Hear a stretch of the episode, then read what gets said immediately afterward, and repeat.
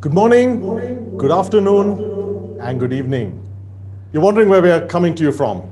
It's International Jazz Day, so happy International Jazz Day. This is not Birdland. It looks a little like it, I know, but it is Tealand. So today, we've got something a little different. We're celebrating jazz with the iconic Sri Lankan crooner, Jerome Speldewinde.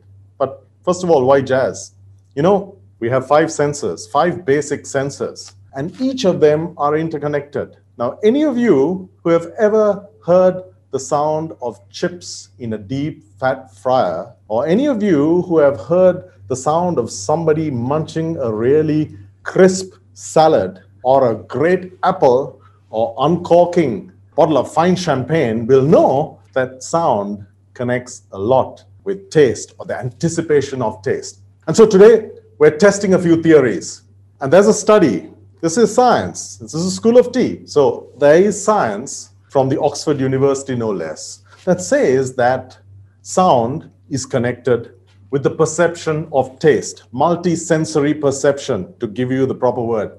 And so how it works is that deeper notes, they enhance more intense flavors, bitterness, the lighter, softer audio notes, flutes, some strings on the violin, they enhance the perception of sweet and savory. Is it true? I think it is. Anyone who knows, anyway, if, you, if you've eaten fish by the ocean and you've heard the sound of the ocean, doesn't it make the fish taste better? That's all to be tested. So, to test it with me, I have one of Sri Lanka's most famous jazz musicians, and I'm delighted to introduce Jerome Speldewinde. Now he's coming on right now in a minute, but before that, I have a question for you. It is International Jazz Day, so I have to ask you this question. Do you like jazz? There's a poll out there. Tell us what you think. So far, it's all yes. Oh my goodness, there's a, there's a couple of no. There's two no's. Okay. Well, let's hope that at the end of this session, we're going to make you really enjoy jazz. Why? Because of the connection between tea and jazz. And in the same way, tea has an incredible connection with classical music. Tea has a fabulous connection with pop, maybe not with some types of rock, but everything is subjective, right? So with that, I want to welcome Jerome Speldewinde. Jerome, yeah. welcome. Great to Hi, see you. So Jerome is chilling out by the beach all the yeah. way on the other side of Sri Lanka. Welcome, Jerome, to the virtual session of the School of Tea. Thank you for having me, Dilhan. It's a pleasure to be here.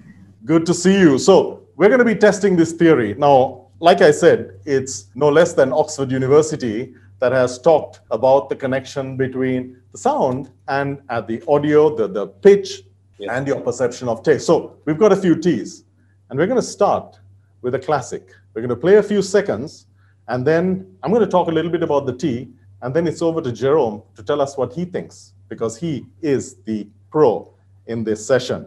So, colleagues, Blue Moon.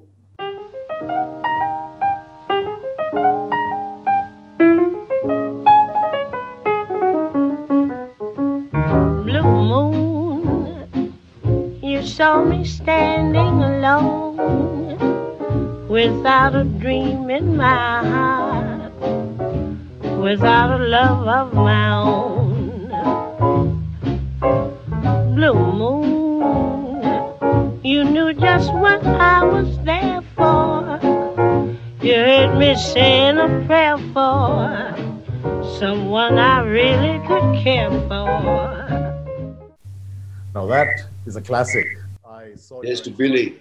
Is it beautiful? So um, I paired that with one of our teas from the low elevations. It's got intensity. It's called the Yatta Watta Yatta, lower elevation. And it's got the intensity because here you've got a lower pitch. You've got a beautiful, beautiful audio, but it's uh, not light and uh, uh, bright by any means. And you need to match the tone of the music with the tone of the tea. What do you think, Jerome? Did you did you enjoy that track?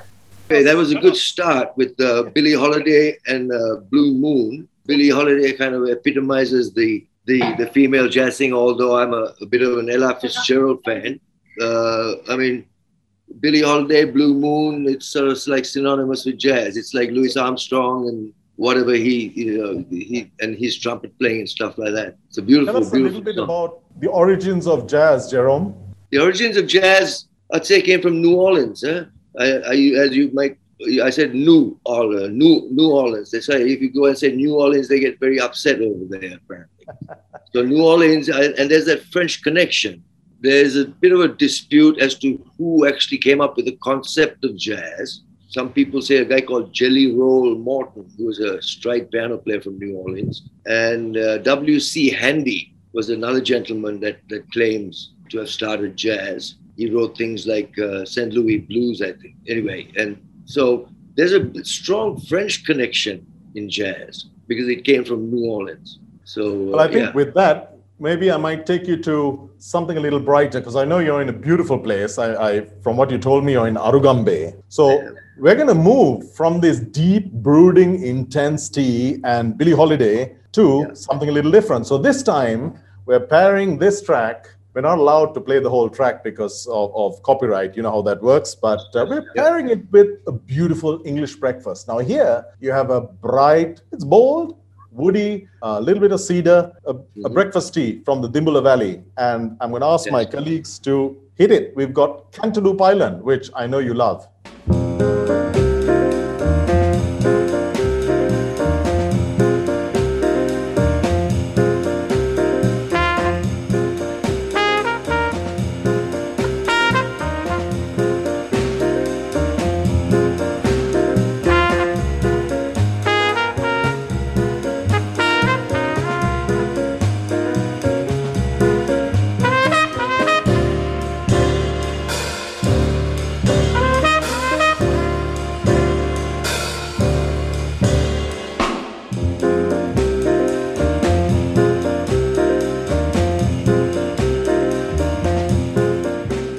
You know, with that bouncing along, it's it's a beautiful track, isn't it? It's it's it's. A Uh, beautiful track written by Herbie Hancock, and uh, it goes well with the, with the English breakfast. I'm That's sure it. it. would go, go down like a hand in glove.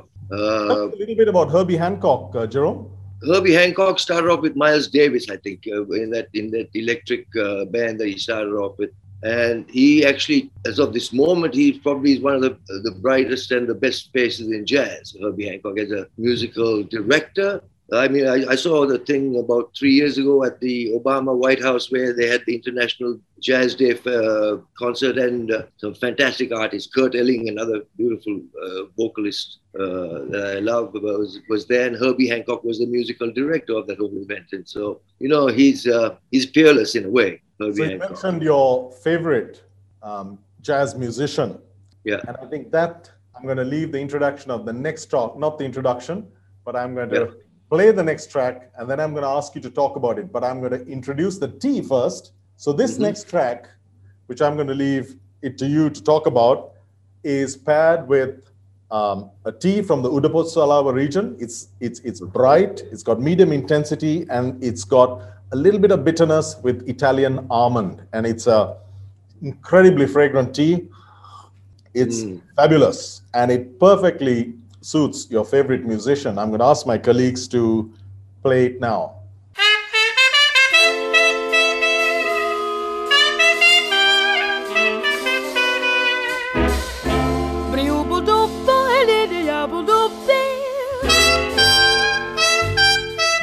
Star shining bright above you. Night breezes seem to whisper, I love you. Birds singing in the sycamore tree. Dream a little dream of me. Wasn't that incredible? Tell us a little bit.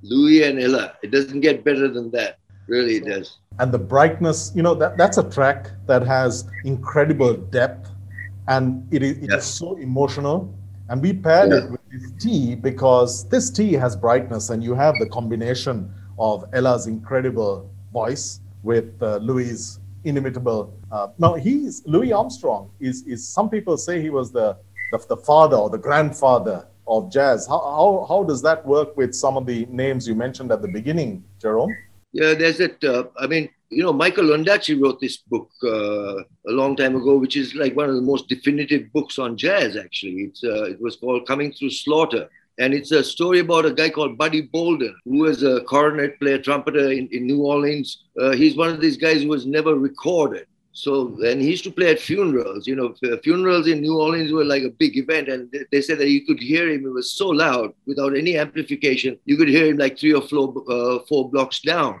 So Louis Armstrong comes from that tradition. So you know, like he, you know, when he, when he blows that trumpet, he blows hard. You know, and you can see the expression on his face, and uh, I mean, he epitomizes uh, just about everything that is jazz. The the the, the improvisation, uh, the tonality. I mean, I, told you, Wynton Marsalis just says there's only one word for jazz, and that is uh, jazz, and that is uh, Louis Armstrong. Beautiful. Now you've got a guitar around your neck? I have carry a, I play a guitar basically to accompany myself. Uh, I, I, I just like singing all these songs. You know, they they're like the jazz standards. There's about four volumes of books written by all the great composers from Gershwin to Cole Porter to Irving Berlin. Uh, I mean, it comes from Tin Pan Alley. Uh, that most of these songs that, that are performed come from some sort of musical that uh, basically came out of New York City, uh, Broadway. Uh, so these, these these composers wrote these beautiful pieces of music, basically for Broadway stage uh, uh, plays, and uh, and that's that's basically what makes up the jazz songbook. And now it's expanded to yeah more like obscure, out there kind of compositions. Yeah. But jazz is so very different today, isn't it? What do you think about contemporary jazz? Well, you know, jazz is a it's a large umbrella. There's a lot of things that come under jazz. It's like when Stan Getz went to Brazil and, and then uh, did the Brazilian thing, you know, so there's a Brazilian connection. And then I think some of the greatest exponents of jazz and, and, and musical, musicality are the Cubans. They, they're, I mean, they're, they're something else, those guys but uh, they are, they also have a, a, strong passion for jazz because they like the improvisational factor of it, you know. And uh, like Louis Armstrong or even Ella, Ella Fitzgerald in Dream a Little Dream of Me, rather than sing, she just does a scat, you know. Uh, it's it's freedom of expression, you know, poetic license, all that sort of stuff. Uh, so that's what jazz is. It's freedom. What's your favorite riff? My favorite riff, in, in a sense, uh, my favorite riff is probably a rock riff. It's that "Smoke on the Water," da da da da da da da. You know, I got to tell you the story. Someone said to Ritchie Blackmore, and he, he said, you know, this ja ja ja ja ja ja ja is the most famous rock riff. And then uh, Ritchie Blackmore said to this guy, and what about classical music? Da da da da. Not on World Jazz Day, Jerome. What's your okay. favorite jazz riff? My favorite jazz riff is probably again Herbie Hancock's uh, uh, Watermelon Man. Ah, it's it's funky, you know you know, we're going to have to meet uh, when we can actually hear some of your music next time. Yeah. And that yeah. would be awesome. That would be amazing. But now we have a question for the audience. Um, we're, we're going out live on uh, Facebook plus on, on Zoom. And so, yeah. to our audience, we would ask you what genre of music would you pair with your kappa? So, we've got pop, jazz, classical, nothing, and anything. Tell us. Jazz, okay, mostly jazz, anything, that's good. Pop, yeah, you've Brilliant. You know, for me, like with tea, you should never have a favorite tea. You should love all tea and appreciate each for its own characteristics, aroma, taste, texture. And I yeah. think the same of music. I love classical. I mean, Jerome, don't do, do, do you agree? You shouldn't have a favorite music. No, you shouldn't. You shouldn't be have any genre bias unless it offends you. Yeah. Well, some some do, but you know, not on International Jazz Day. We got to talk about uh, all the good stuff today. So, so for me, uh, there's a, there's a few uh, genres that that do offend, uh, particularly the stuff with the E on the uh, uh, on on iTunes and Spotify yeah. and all this kind of stuff. The explicit stuff, you know, I don't see the sense in some of that, but that's personal. I was going to say that uh, jazz in that in that way it doesn't discriminate uh, genre-wise. You know, it's it's just its own its own form of music, and uh, if something grates on you, you you just don't have to listen to it. That's all it is. You know, it's all what do you want to put in through. It's like you say, what do you want to put in through your mouth as far as tea goes? What do you want to put in through your ears as far as music goes? But also, you know, jazz to me is a lot like uh, rugby in sport. It's uh, um, mm-hmm. it's, it's intense. It's sometimes quite aggressive but yet yeah. it's elegant and it's uh, beautiful. At I love that about rugby too. Okay, so you know well the difference between rugby and football, but for the football fans, anyone who's listening, Nothing against anything. Like I said, never have a favorite. Appreciate everything Yeah. for what it offers. The skill. So we're going to a completely different style.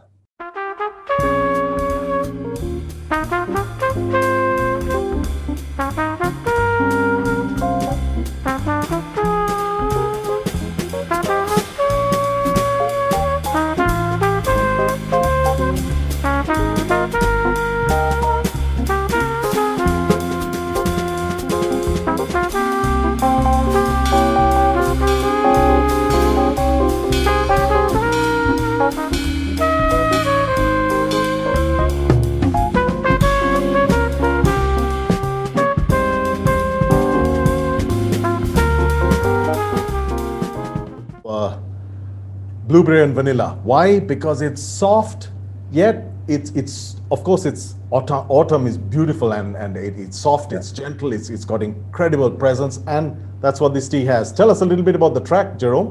It's one of the tracks that if you get into jazz initially, it's one of the tracks that uh, people would suggest that you do.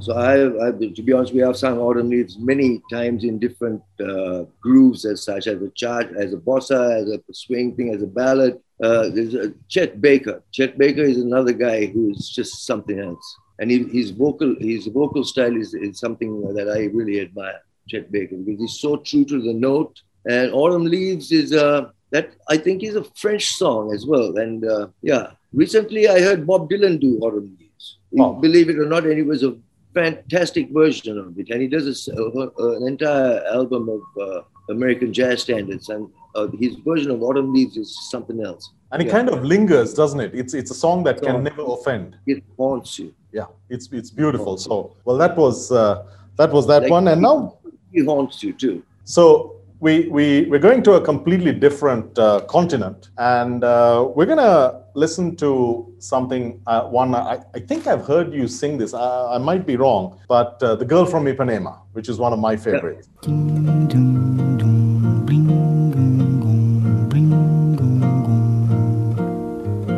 Olha que coisa mais linda, mais cheia de graça.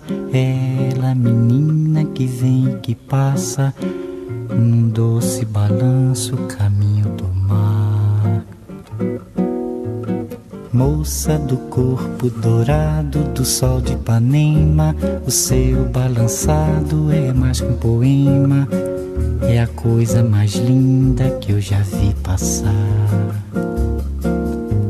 Ah, porque estou tão sozinho? Ah, é tão triste. Antonio Carlos Jobim was a struggling musician who went to Ipanema Beach, and uh, word has it that he saw this woman on the beach, and he started writing this this tune. And a few feet away from him was this other guy called Vincento Moraes, who was a poet. And so Antonio Carlos Jobim uh, uh, walked up to him and, and said, What are you doing? She, he said, I'm writing some poetry about that beautiful woman on the beach. And Jobim said, Well, I am writing some music. And that's how this song came into being. And it's probably the most popular elevator song as well as some people would say.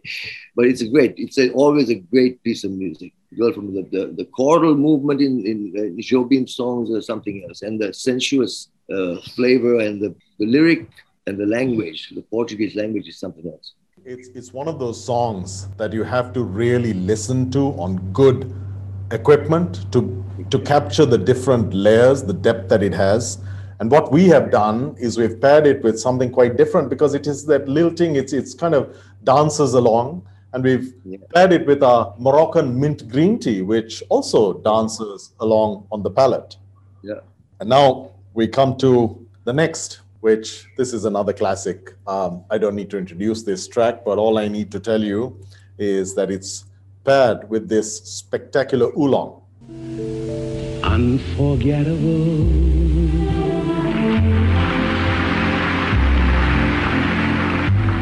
That's what you are.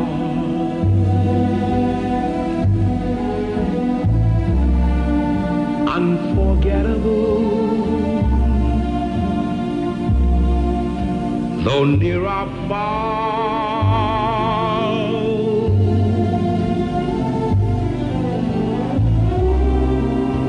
Like a song of love that clings to me. How the thought of you does things to me. Never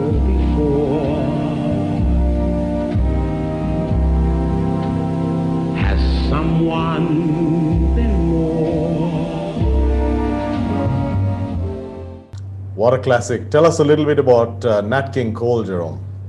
Nat Cole was probably the most played artist uh, on Radio Ceylon in the 60s.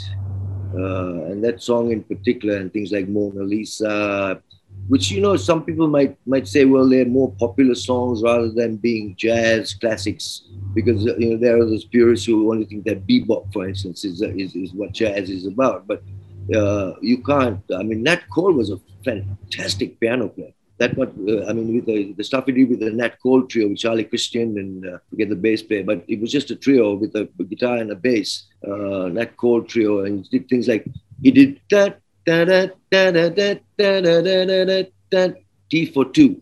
That was a beautiful Nat King Cole song, and if people uh, like to listen to a definitive version of that song, it's Nat King Cole or the Nat Cole trio playing Tea for Two. Fantastic and My fantastic selection. My favorite version of Unforgettable is when Natalie Cole sings along to, Yeah. of course, done. Uh, I, I believe it Cole was after Nat King Cole died. Yeah. Much, much missed actually, Natalie Cole. Beautiful track. So that we've paired with this beautiful oolong. Now, this is a springtime oolong because, uh, and it's light. It's a contrast with the uh, lower pitch of that beautiful song. Yeah. So we have a poll. Do we have a poll? No, we don't have a. We have a poll. Yes, we have a poll. Have you listened to the only tea-inspired radio station, Guess T Radio? If you haven't, you can. Tell us if you've you've heard of T Radio. Oh, you have. Okay, some have, some haven't. Well, check it out. We'll put up a link in a little while. And uh, thank you. And you can publish the poll. Publish the poll. Thank you. Share the results. Great. Thank you. So many have heard. But you know what we're going to do is we're going to we're going to do a few pieces on jazz on on T Radio. But that's uh, coming up uh, later in the day and in a separate session. So I think with that, we're going to move to uh, uh, wrapping up. So let's uh, see the next slide. So, um, you know, what we've, uh, stay on, please, Jerome. Uh, I, I still need you for a minute more, if you don't Yeah. mind. Um, so, you know why Duke Ellington? He wasn't in the original lineup, but Yeah. we've got Duke Ellington because I learned from the US Embassy's Twitter post a little while ago that he had was here. visited Sri Lanka in 1963. I never realized that Played at the Oval, at the at the Oval. at the Oval, at the P. Sara Oval. Fantastic. not I mean. I was, what I was, I was.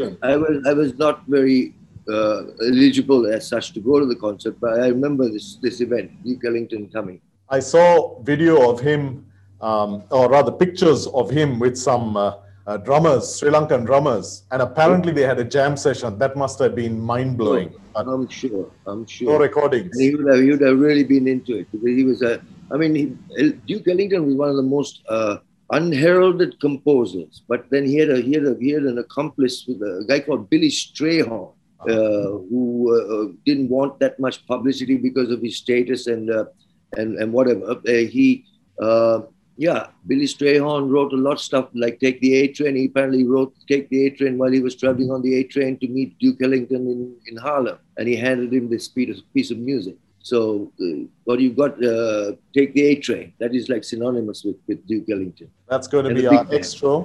But uh, before we wrap up, what's coming up next? Um, well, next month, my father's 91st birthday. And uh, Jerome, we're going to have him on uh, social media. He's doing a social media takeover from tomorrow. And so he's having a virtual global tea party. You know, we, we've got to be Yeah. careful. So uh, he's in isolation. Uh, so he's not, not too happy, but still, we're using Zoom to connect him with the world to celebrate his birthday. And uh, he'll be on the next session. That's coming up on the 6th of May. That's his birthday. And on the 12th of May, celebrating a handcrafted journey. So before we move on, we have a poll. So I want to ask, how did the session go? Did you guys think that tea and music is it a good idea? Maybe not. Maybe we try something else. Well, I know everyone loved Jerome, but Um, the idea, okay, mostly yes. Well, 91% yes. So that's that's brilliant.